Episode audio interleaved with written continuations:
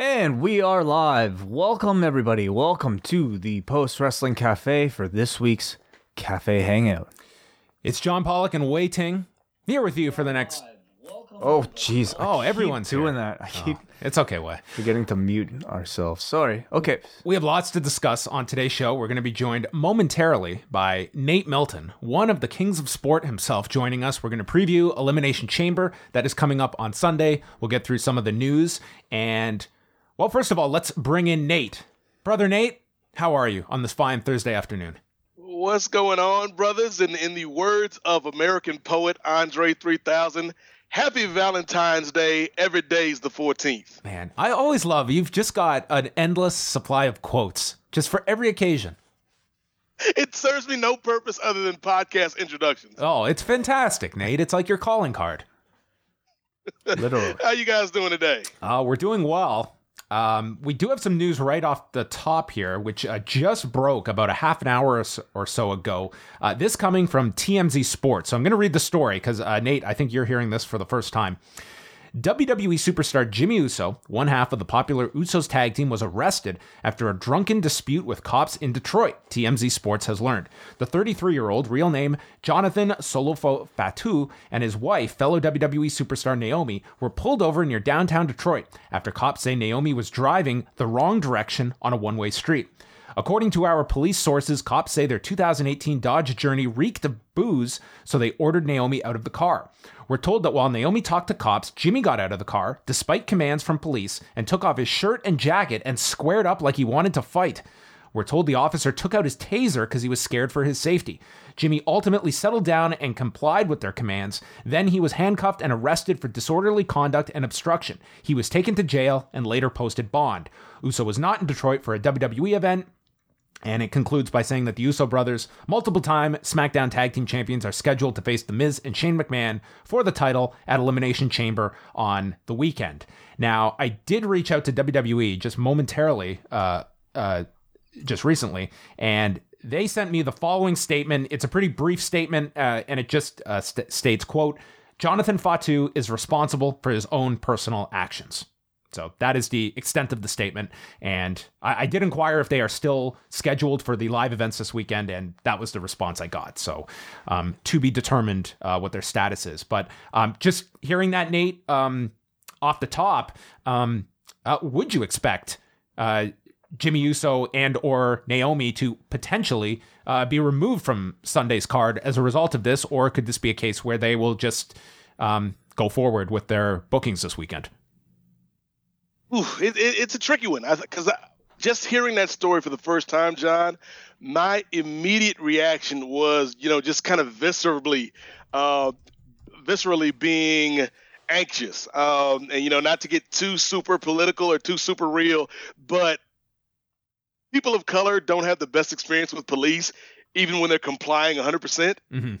So to hear, you know, Jimmy being out of control and being aggressive towards the police, like this could have ended a whole lot worse than it actually ended up uh, being. So I think if you're the WWE, you definitely have to take action. And correct me if I'm wrong, guys, but is this is this the second time Jimmy's had an instance like this, or, or was, was, that Jey the last time? It was Jey the last time in uh, January of 2018. DW, okay. DWI, yeah.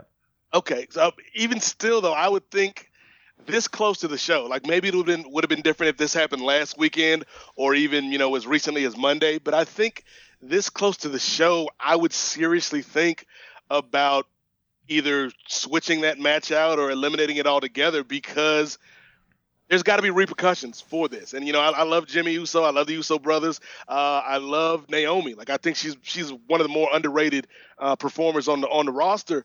But this is not a good look, especially in this climate. Uh, so yeah, if I'm the company, I would think about sitting them down for, for this show. Yeah, and, and again, like again, this story is just breaking. I'm certain that the company wants to at least get Jimmy and Naomi's side of this mm-hmm. as well. Um, you know, in, in, the story, it states that the the car smelled of alcohol. Uh, there was no mention that there was any open open alcohol in the in the car itself. So, I mean, had, I mean you, you want to get at least uh, both sides of the story, obviously, to to put it into proper context. But um, at the end of it, there was an arrest made, so that's that's significant right there. So um, the WWE again in their statement just stating that uh, Jonathan Fatu is responsible for his own actions. Is that's all the company is stating at the moment. Uh, so we will continue to follow that and see um, if it does affect any of uh, this weekend and their involvement at the Elimination Chamber and at live events as well. Nate, as we kind of pivot over to the Elimination Chamber, it's largely been built around the two chamber matches, and we do have a Ronda Rousey match on Sunday. But as the uh, as the road to WrestleMania uh, gets uh, further and further down the road, uh, how would you assess this uh, build up for Elimination Chamber, which typically is a, a, notable event for them? And this seems to be one that um, I, am expecting a really solid chamber match uh, from the men's side. Uh, but beyond that match, kind of give us a little gauge of where your uh, intrigue is for Sunday's show. Not, not that high. Um, I think you know, other than the two chamber matches, really just kind of looking up and down the card, the only thing that I actually have anticipation for would probably be the cruiserweight match with Buddy Murphy and Akira Tozawa. Just because I think that'll be a cool little matchup. But in terms of stories that actually have me invested and, wanting to tune in as a fan, it feels like a lot of wheel spinning until we get on that fast track to WrestleMania, particularly when you talk about Ronda. Like that matchup with Ruby Riott, uh, you guys talked about it on uh, Monday. Even though it'll probably be a good match in ring, nobody buys uh, in a million years that Ruby Riott is going to win this match. So it kind of ultimately amounts to an exhibition, uh, a placeholder to get us to the ultimate match that we want to see, which is that three way uh, with Becky, Charlotte, and Ronda. So there's a couple matches I'm intrigued by, but on the whole, I've I got to tell you, John, I was more interested for the last uh, Impact pay per view than I am for Elimination Chamber. Uh, yeah, I w- I wouldn't I wouldn't disagree with that at, at, all. It feels like this is very much my interest is pretty much limited to the men's chamber match, and re- realistically, Ronda Rousey and Ruby Riott is uh, a segment that is the backdrop for a bigger angle involving Charlotte and or uh, Becky Lynch that I think most expect to get involved uh, in some form or fashion. But uh, let's start with the men's chamber match. It is Daniel Bryan defending the championship against challengers AJ Styles, Jeff Hardy, Randy Orton, Samoa Joe, and Kofi Kingston. Uh, Wai and I uh, did a whole review of SmackDown, but what did you think of Tuesday's uh, impromptu rebooking of the show with Mustafa Ali out and the utilization of Kofi Kingston going over an hour uh, and establishing him as a credible challenger uh, to replace Ali? Mm. First of all, I think it's a good example of booking on the fly, and, and so often fans or commentators or critics of wrestling, you know, like to bang on the the creative teams. But for this, you know, this is just a situation that was out of their control, and I thought they did a really good job in one night of changing the game plan, calling an audible, and reestablishing Kofi Kingston as this legitimate threat. Uh, do I think that it's going to have lasting ramifications? Probably not. but for that one night and for Kofi going into the elimination chamber, I thought they did a really good job of showing us like why we should care about this guy. You know, the moment where he's yelling at AJ Styles when AJ's telling him to, you know, to stand down. And he's like, you know, I've, I've been here too long. You know, I've been waiting 11 years. Like that's something fans can actually hook onto because it's, it's a real statement. And so I'm glad Kofi's getting this little mini spotlight. Uh, I think over the length and breadth of his career, he's probably a guy that they should have done more with. Uh, but at least, you know, he's getting this little moment now, even though I don't think uh, for a second that, uh, you know, he's going to walk out of the chamber with the belt. How would you begin to transition the New Day into singles competitors if this push continues? this is the this is the million dollar question, and it's something I've been thinking about a lot, way uh, for years. Because to me, Big E is a guy that is tailor made for a WWE champion. You know, he's got the size, he's got the look, he's got the personality. He's somebody you can put on the Today Show or somebody you could put on Jimmy Fallon or Jimmy Kimmel and be a good ambassador for your product. And so it baffles me that he's not somebody that they've given more of a singles run to. You know, I understand that the New Day probably makes a bunch of money in, in terms of merch, but I think there's a way you can give each guy his own lane without them having to be tied at the hip. Like I think there doesn't need to be, you know, a turn uh, I, I wouldn't want to see a turn. I think there's a story to be told where you know maybe Kofi and Xavier uh, are, are trying to push Biggie into taking that opportunity, taking that leap, uh, and he didn't want to do it because he didn't want to you know leave the group. And they're like, you know, you don't have to turn your back on the new day, but we don't want to limit your potential because uh, I, I, do think there's a there's, and I don't want to I don't want to sound like I'm throwing shade on anybody, but I guess I, I will uh, toss toss a little bit of shade around here. Way we live in a world where Jinder Mahal has been world champion, so we're in a post Jinder Mahal championship environment, and so mm-hmm. any argument that you could tell me that Big E shouldn't be world champion or or doesn't have A, B, or C to be a world champion, that's out the window. Because this is wrestling. We can tell a good storyline about anybody. We can make anybody credible if we put the time and effort in. So I, I definitely think Big E to me is somebody that in the next year or two I would love to see elevated to that next level. So do you not see Kofi Kingston in that role? I think it's a little bit too late for Kofi. Like I think we can do maybe one pay per view with Kofi and Daniel Bryan coming off of this story. That would be pretty cool. But in terms of like hell, we could even maybe do a WrestleMania with Kofi and Daniel Bryan, depending on how the fans respond to Kofi Kingston. But I don't think long term Kofi would be the guy that you would put that belt on, strap that rocket to, just because, you know, I think we know what Kofi Kingston is. We know kind of what his ceiling is. Whereas with Big E, I think the potential is still out there. Uh, so yeah, I, I would love. I'd be behind, you know, a, a two or three month Kofi Kingston story involving Daniel Bryan, but long term, I don't think he's the guy. So what you're saying, in the words of Randy Savage, is that this one week period is his cup of Kofi with the big time. Mm. Let's move Nicely on. Nicely done. Nate, who's winning this match? Is this a foregone conclusion that it is Daniel Bryan? And who do you see coming out of this as Bryan's challenger for WrestleMania? Because I think that's a interesting uh, debate that you can have because there isn't the clear cut matchup for Daniel Bryan at WrestleMania, unless you see a surprise title change in this match. I don't see a title change. I think it's too early for that, John. Um, coming out of here, though, I think we get some of these guys paired off. I think AJ and Orton probably mm-hmm. get paired off. Yep.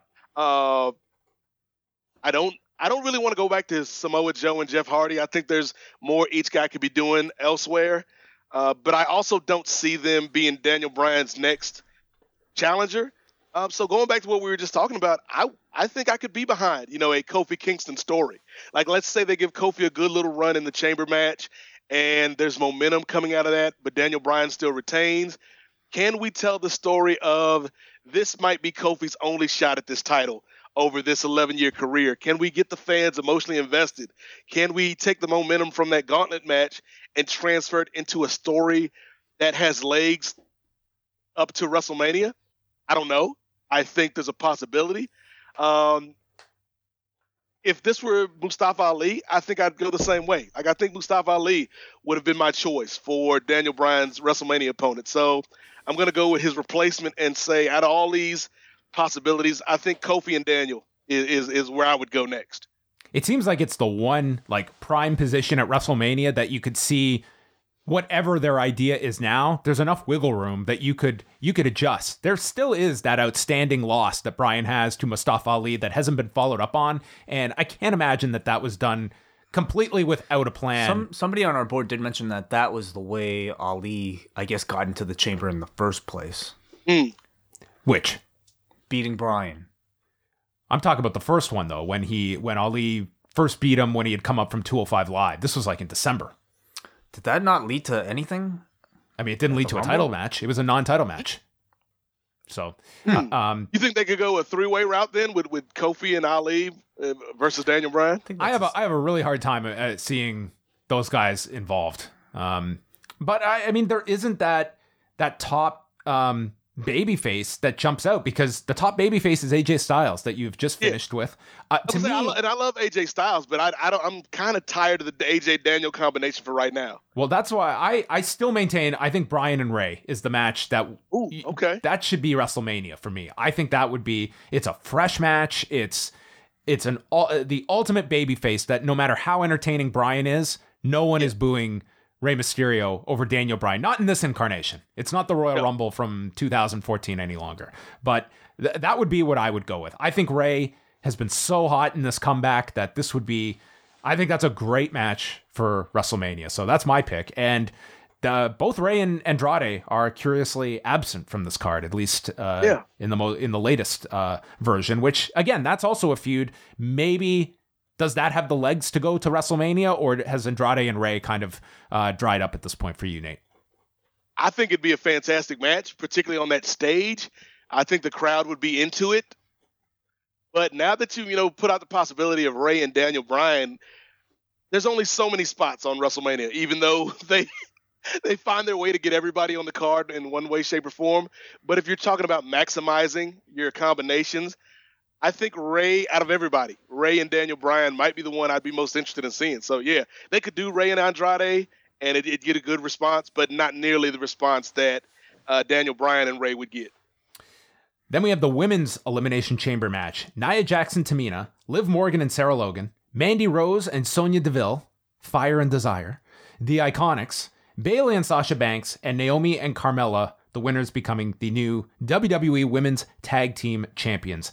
Um, let's start with Wai. This is, I'd say, an uphill battle for these women, and I could also see this match going on very early in the show and being far removed from the men's main event, which I think everyone expects to close the show. Yeah, I do, certainly. Um, I think they're going to have to rely on very clever uh, combinations. I mean, I thought the women's chamber last year wasn't like I thought it had its it was fine, you know, for what it was, and I think they relied on like um, really kind of creative uh, uses of the cage um, to carry it.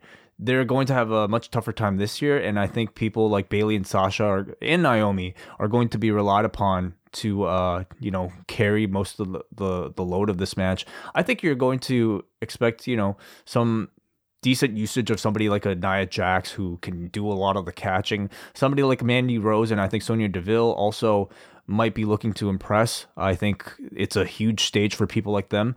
The Iconics I think might have, you know, their kind of uh clever kind of chicken shit heel type types of uh, uh, I don't know things that they they could do to kind of kick um, you know. So I don't think the match mm, is like loss Certainly, be you know we've seen like with with the women, anytime they're being placed on a major stage, they do a lot of prep to make sure that these matches come across well. So I don't think people are perhaps giving them enough credit. Um, but certainly, it's you know the expectations aren't as high. Nate, how has this been built up, and what are you expecting uh, from this match? Could it overachieve? I I think it's solid man, best on the card. Uh, my one kind of point with this, and it speaks to what he talked about on, I believe, Rewind. Well, that's a tongue twister. Hey Nate, you're, you're, you're, actually breaking up like pretty badly, unfortunately, on our end. Let's should Let's we reconnect, reconnect with you quickly. Okay. We will call Nate right back. Um, but yeah, uh, I'm very curious to hear what you guys in the chat room also think about this particular match. I think it's the one with kind of the most interest, yeah. just to see like how these performers will do. Hello. So, hey Nate. Hello. All right. Yeah. Okay. Please continue your thought. Okay. Um, I was going to say this speaks to something you and uh, John talked about on. Uh, it was either rewind a Raw or rewind a SmackDown in regards to the NXT call ups. Yes and how kind of pointless they've seemed. And to me, there's two people you could have brought up if you're really serious about building up this women's tag division that would have made sense and would have made an impact. And that's uh, Kairi Sane and Io Shirai. Yeah. Yeah. I, I, I, think I, that this match really could have used that that buzz to have these two in yes. and would have greatly enhanced the match as well. Yep. Uh, so that's my one regret with this.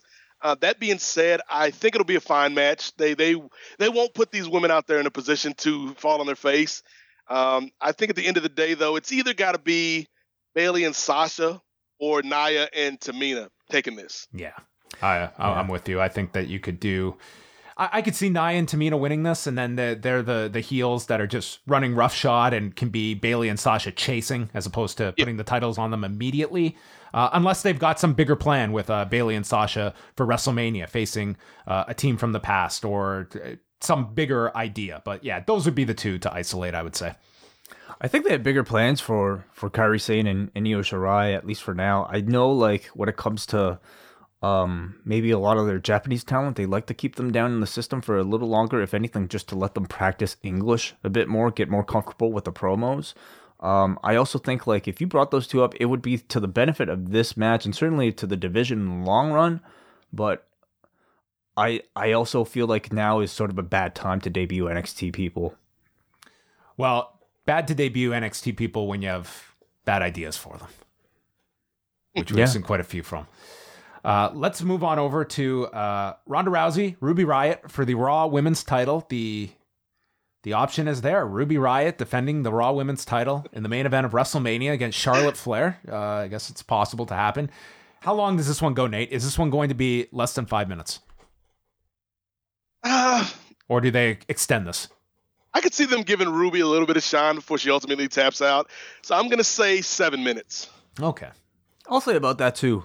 I think uh, people are going to sleep on this one because you know the outcome is is so incredibly predictable. But uh, let's remember, you know, there's there's uh, going to be Charlotte ringside, and a very good chance that Becky might somehow get involved into all this. So um, I wouldn't completely. Eh, I don't think she'll win. I don't think Ruby will win at all. But it doesn't even matter to me. I'm like I'm more so just interested to see like the the evolution of Ronda Rousey in ring and how she performs. And I think Ruby's a very capable partner for her. Oh, I, I just wish Ruby was in kind of a, you know, had been more the push challenger of, the month because I think that um, she could have a very good match here with Ronda. This reminds me of uh, when we went to the AIW show. This was on the night before CM Punk's fight with Mickey Gall, and it was Shayna Baszler was having a match, and Ronda Rousey actually appeared. She was backstage and came out, and Shayna versus Heidi it was it was Shayna Baszler versus Heidi Lovelace, and at the end of that match, it's like you know Shayna's uh, showing a lot of potential, but the one I'm impressed with was Heidi Lovelace. She Like, was leading- she she led the match. one. She Yeah. was tremendous in the in that uh, outing. So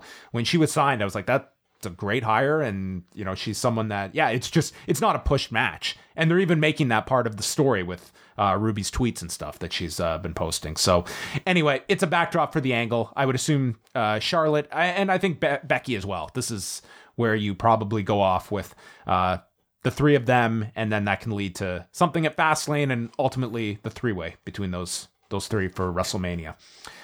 Bobby Lashley and Lio Rush versus Finn Balor in a handicap match for the Intercontinental title. So other man could be pinned.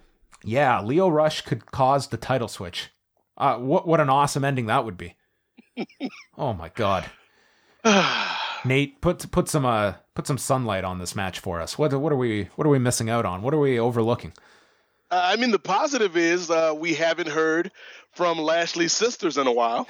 okay, there you go. That that is a positive. You're right. That is the one handicap match I would take over this one. oh wow. Bobby and Uh, this- sisters. Hey, Sammy Zayn's not coming back alone. Maybe he's he's coming back with the Mm. sisters. this this match is something that I, I care very little about, despite liking all three of the uh, participants. Like I've been a fan of Lashley's for a while. I, I think Finn Balor should be at a higher level, and Lio Rush has a ton of potential that they're really not capitalizing on right now. Like I, I enjoyed his match with Finn the other night on Raw. Uh, but But I think Lashley retains. Uh, yes, I paused on the butt so we could all envision Lashley's uh, Oh. Pludius Maximus. Yeah, he's doing Molly Holly's gimmick in uh 2019. Yes, he's got an ass like an amphitheater, as, as Trish Stratus once said. wow. He's got the quotables. Yeah. man. Damn. Yep. Jerry Lawler would tell you watch it in widescreen so you can see all of it. Yeah. Uh, but there's no reason to take the belts off of Lashley here. I think, unfortunately, this is something that's going to prolong because the Finn Finn doesn't really have a lane up because that's Seth and Brock. Finn, So Finn's got to lose all his title challenges uh, going into WrestleMania. He lo- he lost the Universal title match. He'll lose this. Uh, next month, he can fail to go for the Raw tag titles. And then WrestleMania will be the big one where he cuts down to 205 Live and he loses on the kickoff. That to me, that what a great story to tell. How bad is this guy? I, I think we're stuck here for a while. So get get used to Lashley and Finn segments on Raw. Remember when Finn beat John Cena? Mm. Oh, exactly. No, Uh, really. everyone just stares What- that that happened like a month ago. What do you guys see for either man at uh, Mania? Lashley and Finn. Oh, um, man, I, I don't see any kind of concentrated program. I think that this could be, you know, some multi-man for the IC title, something. Mm. I, I don't see like a dedicated. To me, it's like WrestleMania is about the key four to five matches, and the rest are just plugging in holes to get everybody a spot. And I see Finn Balor and Lashley in the the latter of just being guys that are going to be plugged into spots. They'll have roles on the show, but they're not going to be in featured matches. Yeah, I'm I'm expecting at least like one of these four between Lashley, Balor, Strowman, and Corbin, somebody being involved in the Andre Battle Royal this year. Which, if it's Finn Balor, it would be a real shame. I actually, if it's if it's any four of them, I feel like it would be a bit of a shame. But you only have so many spots. Braun Strowman and Baron Corbin in a no disqualification match. Uh, this is their best of 4006 series. Uh, this is match number 2014. And um, you could not possibly talk me into looking forward to this match, Nate. Um, Lashley and Finn Balor uh, with Lio Rush is infinitely uh, more interesting to me than this latest combination of these two. I, I wish instead of these two matches we were getting a just give me Gable and Roode against the Revival. If we're just if we're just filling time, give me 20 minutes of those guys. Uh, I'm down. Uh, I I don't know. These two matches do nothing for me. These editions, but maybe you feel differently. I mean, or if we're just filling time, why don't we do the uh, tag match with with uh, Strowman and, and Kurt and run that back? Because it's not great, but it's better than the one on one with uh, Brock and Corbin. Uh, excuse me, uh, Braun and Corbin. Well, they added the no, no disqualification stipulation to this match, so it certainly opens it up that this is where Kurt could get involved because that seems to be, uh, and Drew McIntyre as well, who is not on the show. All our favorites coming together. that could be where they're headed for at WrestleMania. Just one match with everybody you don't care about, and make that the bathroom break. That's the battle royal. Yeah. Um, The fact that this is no DQ, I think, maybe raises my ex- expectations a little bit. If I were them, I would keep this one short and sweet. A lot of like crazy stunts in the crowd. Uh, I think a lot of bells and whistles in order to to make this Baron Corbin match palatable. some wild bronze stunt. yeah, porta potties everywhere. Oh, perfect. Yeah. Maybe Nicholas shows back up. Oh, Nicholas. He Ke- might make a return. maybe Kevin Mania. Owens will be back with the in the porta potty, Yeah, maybe. the bowler. But no, Nicholas, I, I I could see some type of cameo from him again. The Miz and Shane McMahon against the Usos for the SmackDown tag titles. Um, what have you thought about the build up for this match, Nate? I really like Miz and Shane together. Uh, they, I- they have a weird chemistry that's definitely growing on me. I, I'm with Yeah. you. Yeah, like they they they they fit for whatever reason. Uh, the match I'm not exactly looking forward to for that Shane McMahon hot tag, uh, but the the Yeah. storyline leading up to it has been pretty fun. Um, assuming we do get this match, and you know, unless you know Jimmy's issues affect it, uh, I would expect for Shane and Miz to retain because I don't I don't think we're there yet. I don't think we're at the point where we get the turn yet, and I think their turn is going to come from losing the titles, uh, and I don't think we get it here. Even before like you know the news breaking today i wouldn't have expected the usos to win this one to take the titles i think yeah absolutely right there's they're still telling this longer story with shane and miz that i assume will culminate at wrestlemania or or continue all the way at least until mania uh Well, then you want to be starting it soon. well they kind of are you mean the the breakup If you feel like they, they could continue as a tag team and maybe do the breakup at WrestleMania or Oh, even, even beyond that. But they either way they need to keep the belt in order for that to happen. I if I, I hope the Usos are still going to be a part of this match because uh, they need to be in this match. I think in order to this for this match to have any chance of like being uh, good, right? Um, and I like the segment on SmackDown. yeah, yeah. So I. I, I, I kind of look forward to it because I think the Usos are, are the best tag team in the company right now. And then rounding out the announced matches, which it would not surprise me if they add a match or two on here because they do have the kickoff as well. Yeah, a lot of people aren't on the show. A lot of people aren't on the show, and there's Yeah. I mean, granted, you, you you time out the matches. The men's chamber that's going to be a long match, and the women's one we, we know it's going at least twenty twenty five just because of the um the the entrances. Um, but we got Buddy Murphy, Akira Tozawa for the cruiserweight title, and I mean, I hate to be a broken record, but I think this is going to be the exact same as we get every month, where they're going to have a tremendous match, and it's going to have, you know, even if the crowd is into it, which they typically are for the 205 live matches now at these pay per views, mm-hmm. it's just um, it's just kind of th- th- there to be your your kind of fun kickoff match. Storyline wise, I don't know how much there there really is to, to comment on, but I mean, seeing how Mustafa Ali has been somebody called up recently, could you see other person making the transition at some point?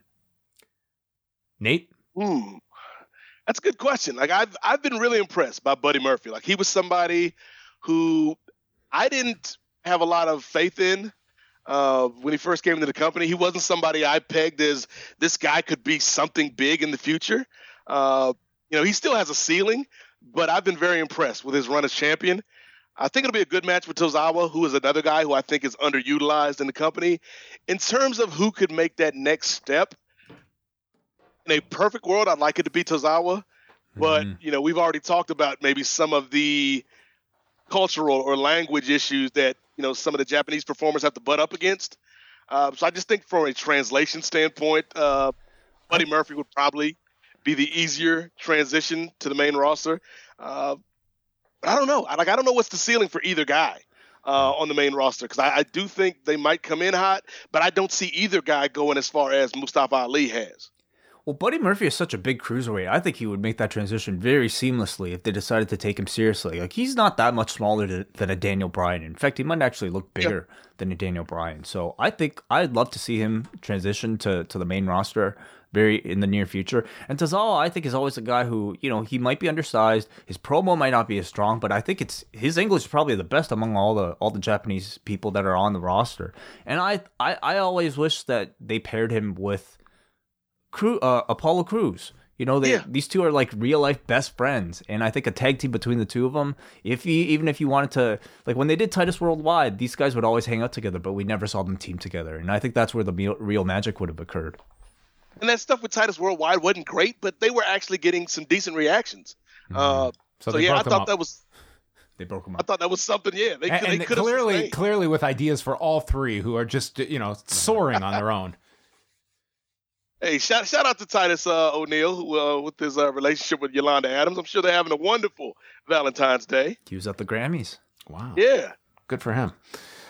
That's Elimination Chamber. We'll see if they add any more matches uh, in the time being before Sunday. It's the kickoff is at six Eastern, main show at seven, and Wai and I will be live right after that show. Um, while we have you, Nate, I did want to ask you and get your thoughts on the Double or Nothing sellout from earlier this week. Pre-sale tickets immediately scooped up in about 26 minutes, and then the general on sale tickets lasted for about four minutes. And mm. Wai Ting, being the investigative reporter. checked in right on time when the tickets went on sale, and Wai got through, I, and he could have bought tickets, but he he did not. I, I, ended up not buying them, but yeah, I didn't have to wait in queue or anything. So you got right through, but was... it's a complete sellout, Nate. The arena is scaled for 11,600 people, and once they get all the production kills, they might open up some seats once the mm. the event once all that stuff is set. But anyway, it's completely full at the moment. Um, I haven't checked StubHub since uh, since Wednesday, but tickets were going as high as 1500 US and it wouldn't surprise me if they're even higher mm. by now. Um, did you anticipate the immediate sellout because I don't know. I just haven't learned that. I I thought after that last press conference that I, I thought they were going to sell this out within the first couple of days, but immediate yeah. sellout, you you just don't know that Vegas that weekend are they going to get that same demand the second time? The answer was yes. It's incredible the demand that there was for tickets. Like this is this is just a super hot ticket. So first of all, you were saying Wai had the option to get double or nothing tickets, but he folded. Oh wow! I what? You folded on double oh, or nothing. folded, yes. Nate. Uh, Thanks, Nate. But yeah, I, I, was not surprised at the sellout. Maybe like you, I was a little bit surprised at how fast the tickets went. Uh, but this is the hottest company in wrestling right now. You know, they might not have the worldwide reach of the WWE, but in terms of hardcore fans being passionate about a product, they're head and shoulders above everybody else right now. And they've got a mm-hmm. buzz uh, coming off of that press conference. They've still got that buzz coming off of All In. And so it didn't surprise me that, that the tickets went fast. Uh, How would you have priced these, Nate? Because they they kept these very affordable. It ranged from thirty six seventy, and the, it tops out at two hundred and eleven dollars and ten cents, as Hangman Page explained to us in such a calm delivery. Um, you know, they could have charged double or triple these amounts, and maybe I'm being conservative, and I don't think they would have had trouble unloading at those escalated prices. But do you think that they're playing the long game here of keep these prices affordable, get people in. They're going to make more than enough off merchandise sales yep. of these 11,600 people. And I, I, think that there is something to this, that, like uh, as a long term message to your audience, that we know we could charge more for this and we're opting not to, to in order to open this up to the widest amount of people. Yeah, it's a couple things. One, it's that long game like you're talking about, and you know the the the Jacksons are, are, very astute when it comes to finances, as well as you know we can't forget the the Khans involvement. Like these aren't people that are stupid with money. Uh, so I think they're they're looking for long term gains. But the other thing is, I don't think you want to burn out your audience so fast and, and make it think that this is a cash grab or you know they're they're they've got their hands in our pockets so quickly. So yeah, it's a bit of engendering goodwill and a bit of smart financial planning. So I, I, am not surprised. I think it's a good price point, and you're you're in the business right now of creating lifelong fans for this company. You know, you just don't want to get a big uh, amount of money for one time. You want these people to come back for more and more, and so I think this is the way you do it. Hmm. I agree with you. I think they're very smart right now. Um, it'll be really interesting to see what demand is going to be like for the show after this one. Mm. You know, because I'm not underestimating any longer. I think well, the next show is going to have, like, if they run the Sears Center again in September, I think it's going instantly again. What about the Jacksonville show? I don't know what the size of the venue is going to be. That's uh, that's the show they've talked about. That's going to uh, a lot of the proceeds are going to go to um, yeah, uh, you know, uh, gun violence awareness and uh-huh. and uh, local uh, charities there in the in the Jacksonville area. Um, yeah, it's it's hard to know what kind of a scaled event is that going to be. Is that going to be closer to like a a smaller house show? Is it going to be the big blowing up kind of all in double or nothing mm-hmm. lineage that they're going to continue with and run a ten thousand seat venue? It's hard to say. I don't think they're going to have any issues um, selling tickets for the next time they run a venue of of this size. I think the question will become um, months into it. Uh, once they have weekly television, is there going mm-hmm. to be you know, you inevitably hit that point. New Japan hit it in in the US that is every show going to be absolutely must see. It's very hard to do that every single month, make every single show must see. Um, that's going to be the challenge. That the more you run, it's gonna it's gonna offset demand because you're going to be running that many more shows. Yeah, and that's the thing with TV because I think TV is so important. Uh, you know, and I, I was hoping that there would be an announcement about TV when they had the press conference, but the one minor drawback to television is right now, all of these shows are, you know, people are working on their imagination.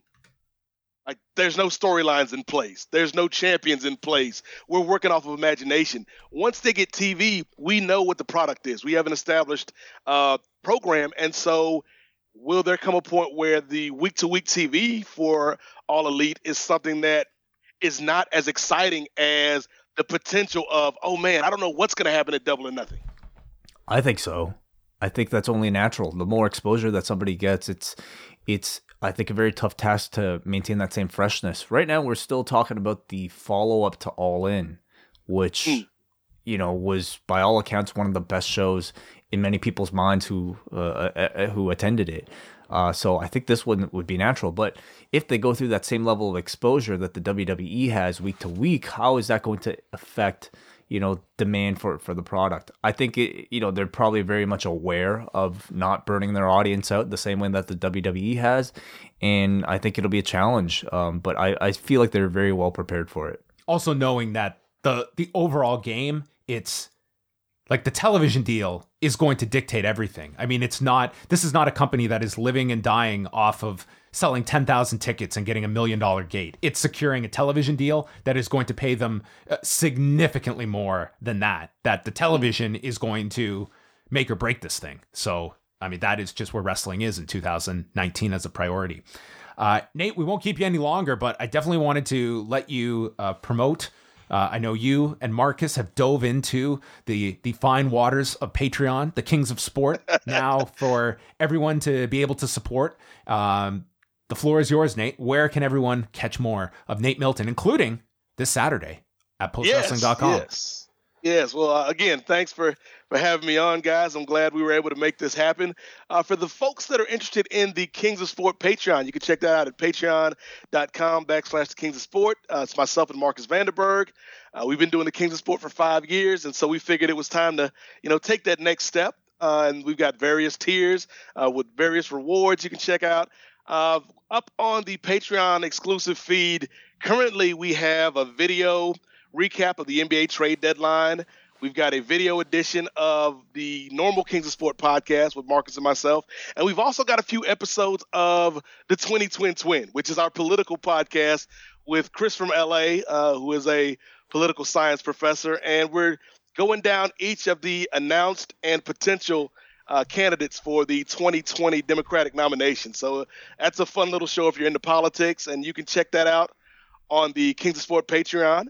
Uh, as well, as John mentioned, there is something that is going down this Saturday. It is the next edition, the next installment of the Rocky Maivia Picture Show, episode two, featuring myself and Jay Hunter and V1 from OSW Review.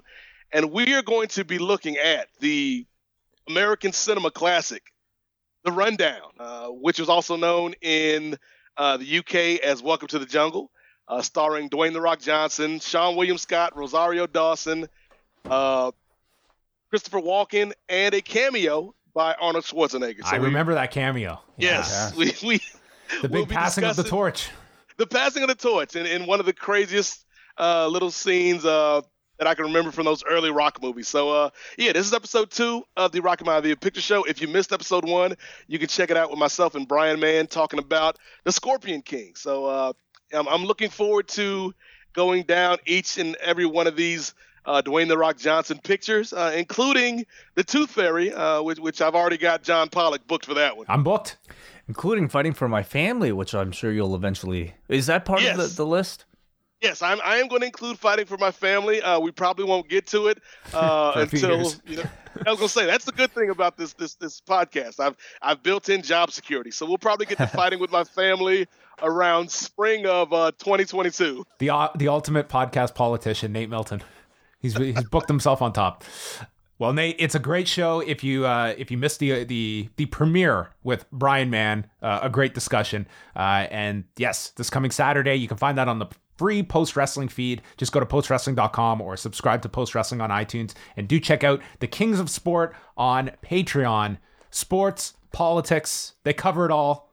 We support them wrestling and, as well and wrestling as well so nate uh, enjoy elimination chamber this weekend and we'll definitely be having you back soon as we as we get closer and closer to impact's rebellion mm, so uh, hopefully i won't have to rebel against elimination chamber this sunday but uh, yeah thanks for having me on fellas it's always good hanging out with you boys and uh and, and enjoy the rest of the day all right you too nate talk to you soon thank you all right that was nate milton Always, always puts you in a great mood. I love having Nate on. I love having him on. One of my favorite people.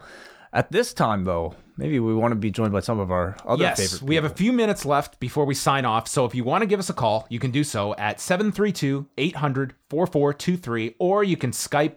Just search for Post Wrestling and call in. Uh, we'll stick around for a couple minutes if anybody does want to call in or Skype in.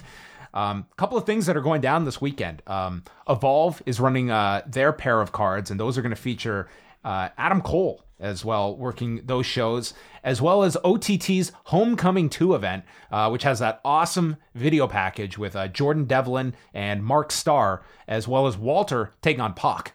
Yeah, David Starr. David Starr. Sorry, did I say Mark Starr? Yes. David Starr. Um, wow, and Walter versus Pac? Yes. That uh, sounds like a tremendous, tremendous show. All right. Our first caller. Who is this calling in? John and Wai, it's Des from California. What's hey, up, guys? Hey, Des. Des, how are you? What's up? Good. I wanted to let you guys know, first of all, that uh, I actually changed my lunch hour to coincide with uh, this hangout. Oh, we can't change the time now. We, we got to be locked in now. Oh, you can't. No, if you do that, you, I'll be so upset with you both. Well, what time do you usually take lunch? Because isn't it noon right now? Yeah, it's it's noon. I usually take lunch about two two thirty. I like to usually have like most of my day behind me, so then when I come back to work, I only have to work for like two two and a half hours. But you Mm. guys are worth it, man. Thank You you. guys are worth it. What's for lunch? Uh. Uh, well, today I actually had a double double from uh, In and Out here in uh, California. Oh, that type of double-double. I had a I had a double double while enjoying my status as a double double, so it all worked out. Man, it's the LA double double. yes, exactly. Yes. What would you like to chat about compare this? to the Toronto double double. Yes. Hey, uh, are you guys going to Vegas in May? No, I don't think we're going to be going um, for, for Vegas. I think we're going to be covering that one back here. Uh, we are going WrestleMania weekend, so doing the two trips back to back months, uh, we, we kind of just picked the one. It's that. Plus, I think like we're really eyeing Wrestle Kingdom this year, so I think maybe saving some of our you Oh, know snap. uh, uh, mi- air miles for that. Uh, not not a guarantee yet, but it's something we're looking towards. Um, and yeah, this is a show that I Right feel on. like Well, then, Wade can only spend so much time with me on the road. It's uh, there's a certain limit in his I've seen, contract. I've seen this guy in Vegas plenty of times. It's not a pretty sight. Yes, we got married there once. Des, are you going to Well, be going? we'll are you going to be going to the show? well, I didn't get any tickets um, yet, but I will definitely be uh, keeping uh, stuck to StubHub and places like that because I would like to sneak my way in, but I am not willing to pay like fifteen hundred dollars. Yeah, I'm curious. What's we'll what's see. your ceiling for an event like that? Like, obviously, it's a big show. What's kind of the, your limit that that you'd go for for for a ticket to something like that? Um, I went to WrestleMania uh, back in 2015 when they were in the in uh, San Jose, and I think for that show I paid like maybe 300 a ticket, and it was three of us that went, Mhm. and that's that was that was my cap. That was it was WrestleMania, and I was going more so for the experience of the weekend than even for the show. Right. Um, but I got to see Sting, so that was that was cool. That was worth the investment. But uh, it was that that was my cap for this show. Like it's the MGM though. It's it's AEW, and I just love the feel of it. It's super organic and it feels great. So I'd love to be there for that weekend as well, and just be a part of. Even if I can't get into the show, just be a part of uh, of Starcast and and hang out with everybody there. Yeah, I think it's a really smart play of having you know the two kind of piggyback off of one another with with Starcast, which. I mean, I think it's very much like Starcast. They're not eh, technically the same company; like they are separate. But to me, that's a deciding factor for people. Of am I going to get in a plane and travel for just the show versus the weekend that comes with something like Starcast? I think that that ultimately people are going to probably give in and decide it's worth it for the weekend as opposed to traveling for just the one show. That I think helps a lot in the appeal to it. I have one more quick question for you guys too. Do you guys believe that uh, Okada is still going to end up winning the um, New Japan Cup and then challenge Jay White at the Madison Square Garden show? Because I don't know uh, if that's a big enough main event for uh, this huge New York show. I uh, Well, if not Okada, then who else would you say would be big enough to challenge Jay White for that show? That's the thing. I, I can't think of anyone unless they bring, unless they like surprise us with a Kenny Omega appearance. But I don't know if that's in the cards. no, I I think it's it's probably Okada or Ibushi. I think those are your your two that you're looking for. I don't see Naito in that role. I guess like that's that's an option you could go with, but Naito has been like such a long term journey for that title that I don't see that happening. I also think that means a lot more in Japan for the audience. I think I think New Yeah, and would Japan have look to beat him. Yeah, like I, I don't think New Japan is necessarily looking like this this is their Wrestle Kingdom or anything like that. Like mm-hmm. certainly you want to put something big in there, but they they're doing something very different. I think the fans want the biggest match today, and that would be Tanahashi Okada. And what they're doing is we want Jay White to be at that level. And part of it is putting stock in Jay White, such as headlining a Madison Square Garden, where we are telling the audience he is at this level. And that's always the difficult part is is the public at the same level as the booker in terms of who are your stars and who are your stars you're trying to make. So I would say if Okada is headlining that show with them, um, I think Jay White losing the title at at Madison Square Garden, I think you kind of just get you kind of shoot yourself in the foot that you've you've kind of teased it with Jay White, and for him to lose it so quickly, uh, I think that does a lot more harm to him um, to to lose to Okada. Who's to say he has to lose though? I'm not I'm not saying that at all. Yeah. I think if he I think if it's him and, and Kota Ibushi and it's Ibushi kind of just he's he's kind of the the last remaining golden lover that's going there to to try and take the title. I think they'd have a hell of a match. I do too. But I think like you know, talking going back to Dez's point, I think it's it's what what sounds the sexiest on like you know a, a marquee. Uh, I do feel like Okada slightly edges Ibushi just you know on on name value alone. Um, so I could do that. I would say maybe do that. But then you also that leaves Ibushi for another match, and I think that would be a perfect opportunity to do a rematch with, with Will Ospreay, as your your sort of semi main event. That I think Oh, would yeah. be strong rule. enough. Yeah, that would be more than strong enough to to attract people, even if for people who aren't so interested in Jay White as, in a headlining bout. Not that I, I know this is happening or anything like that, but in the case where you may look at, well, we're not totally stoked with Jay White being in the main event of the show. The other question is, what do you have for someone like a Tanahashi, for instance? Like, I don't even know if Chris Jericho can work that show. Like, it's kind of weird. Like, is that considered a Ring of Honor show? Is it a New Japan show? Well- but if you can have a match like that, I think that mm-hmm. erases all people's doubt that if you have Tanahashi and Jericho, no title involved, that becomes the de facto main event for a lot of people, or something of that level. That even if it's not the title match, it becomes the the main event to people because it's a big match that you can still promote, even though Jay White has the title. Do either of you guys think we will either see Kenny or Jericho as a part of that show right now? How about you, Dez? Right on. Uh, I I personally, I, I mean, if if they can get past the logistics and bring in a Jericho or an Omega, I would definitely see them on that show. I would even see like a Golden Lovers match on that show, um, like a tag match, and um, I would prob. I mean, I, I like the idea of doing Okada Tanahashi in the United States, but then there's the issue. Like, I guess now nobody ha- neither one has anything to lose since they neither has titles and they can just have a match. But now there's kind of no point. Like, I, I see them the teaming match. on that show if Okada's not in the main event. I could see that being the team. Like it just it doesn't seem like there's any be weird, reason to do the match now if not for a title. Yeah. So other than just to be like an exhibition for where they're at. But yeah, I, I totally get where you're coming from. Awesome. Well, thanks a lot for Thanks the call, a lot, Des. guys. I appreciate it. Thanks, Dez. Yeah, I, I I would peg Kenny Omega at like zero to be on that show. Jericho, I would say, I, I think it all comes down. i- If he's allowed to do the show, I, I think there becomes a possibility. But it's such a politically difficult match to hmm. book because he's got a headline double or nothing, and I think Jericho is not going to just do a show. Like New Japan is not going to be booking him in a certain way, knowing that he's not around for the the next tour or Yeah. he's it, it just he's a very difficult individual to book even though he brings a lot of value to a show like that I guess uh, it would be a different case if this show wasn't sold out yet. The fact that it is already sold out tells me that, you know, would you want to kind of dive into the, those politics and per- potentially affect your relationship with Ring of Honor for, you know, an unnecessary uh, financial box office gain? I'm thinking if we we don't see either Kenny or Jericho at this point. Yeah i think though if you're if, if you're ring of honor especially like you want this to be the big show that weekend and But do you want it to like? Do you want to people to leave that show thinking about Chris Jericho as the top star coming out of it?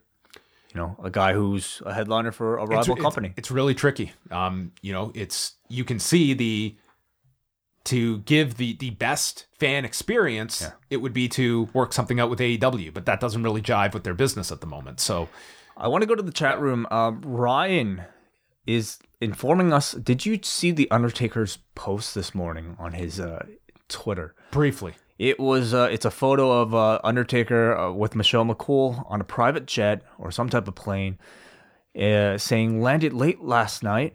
Must be meeting with somebody important today. Hashtag on the road again. Um, I don't know if this particularly means anything, but I think more so uh, I'm interested in your thoughts on, on just the Undertaker uh, and his social media maybe changes as of late, taking WWE off of his um, page and being open to inquiries and, and booking outside. I think with the Undertaker, I think that's probably more. So it just comes down to as you're taking more outside bookings and stuff, being able to use WWE in terms of advertising yourself as such. Um, I, I don't read tons into it. Um, I think he's just looking at doing a lot more appearances uh, at, at the moment. Um, Would not expect him to wrestle anywhere else. I, I mean, it, you you never say never. What is his contract? Do we know? What type of deal he might have. That it's typically that he gets his, his big downside every year, and it calls for. I mean, he did a, a number of matches last year. Um, But could he wrestle elsewhere? again, again, it, it depends on what the what his contract status is. I mean, everyone believes he is he is under a deal to them, but it seems like it's just I, I don't know the specifics of his contract, so you can't even state that. Um, it's a he's a very tricky person to im- imagine doing stuff elsewhere. It's tough for me to imagine him doing anything that he posts photos of himself doing on social media. like him being on a plane is weird to me. The man should just like teleport from place to place. Him like on Instagram doing anything is odd.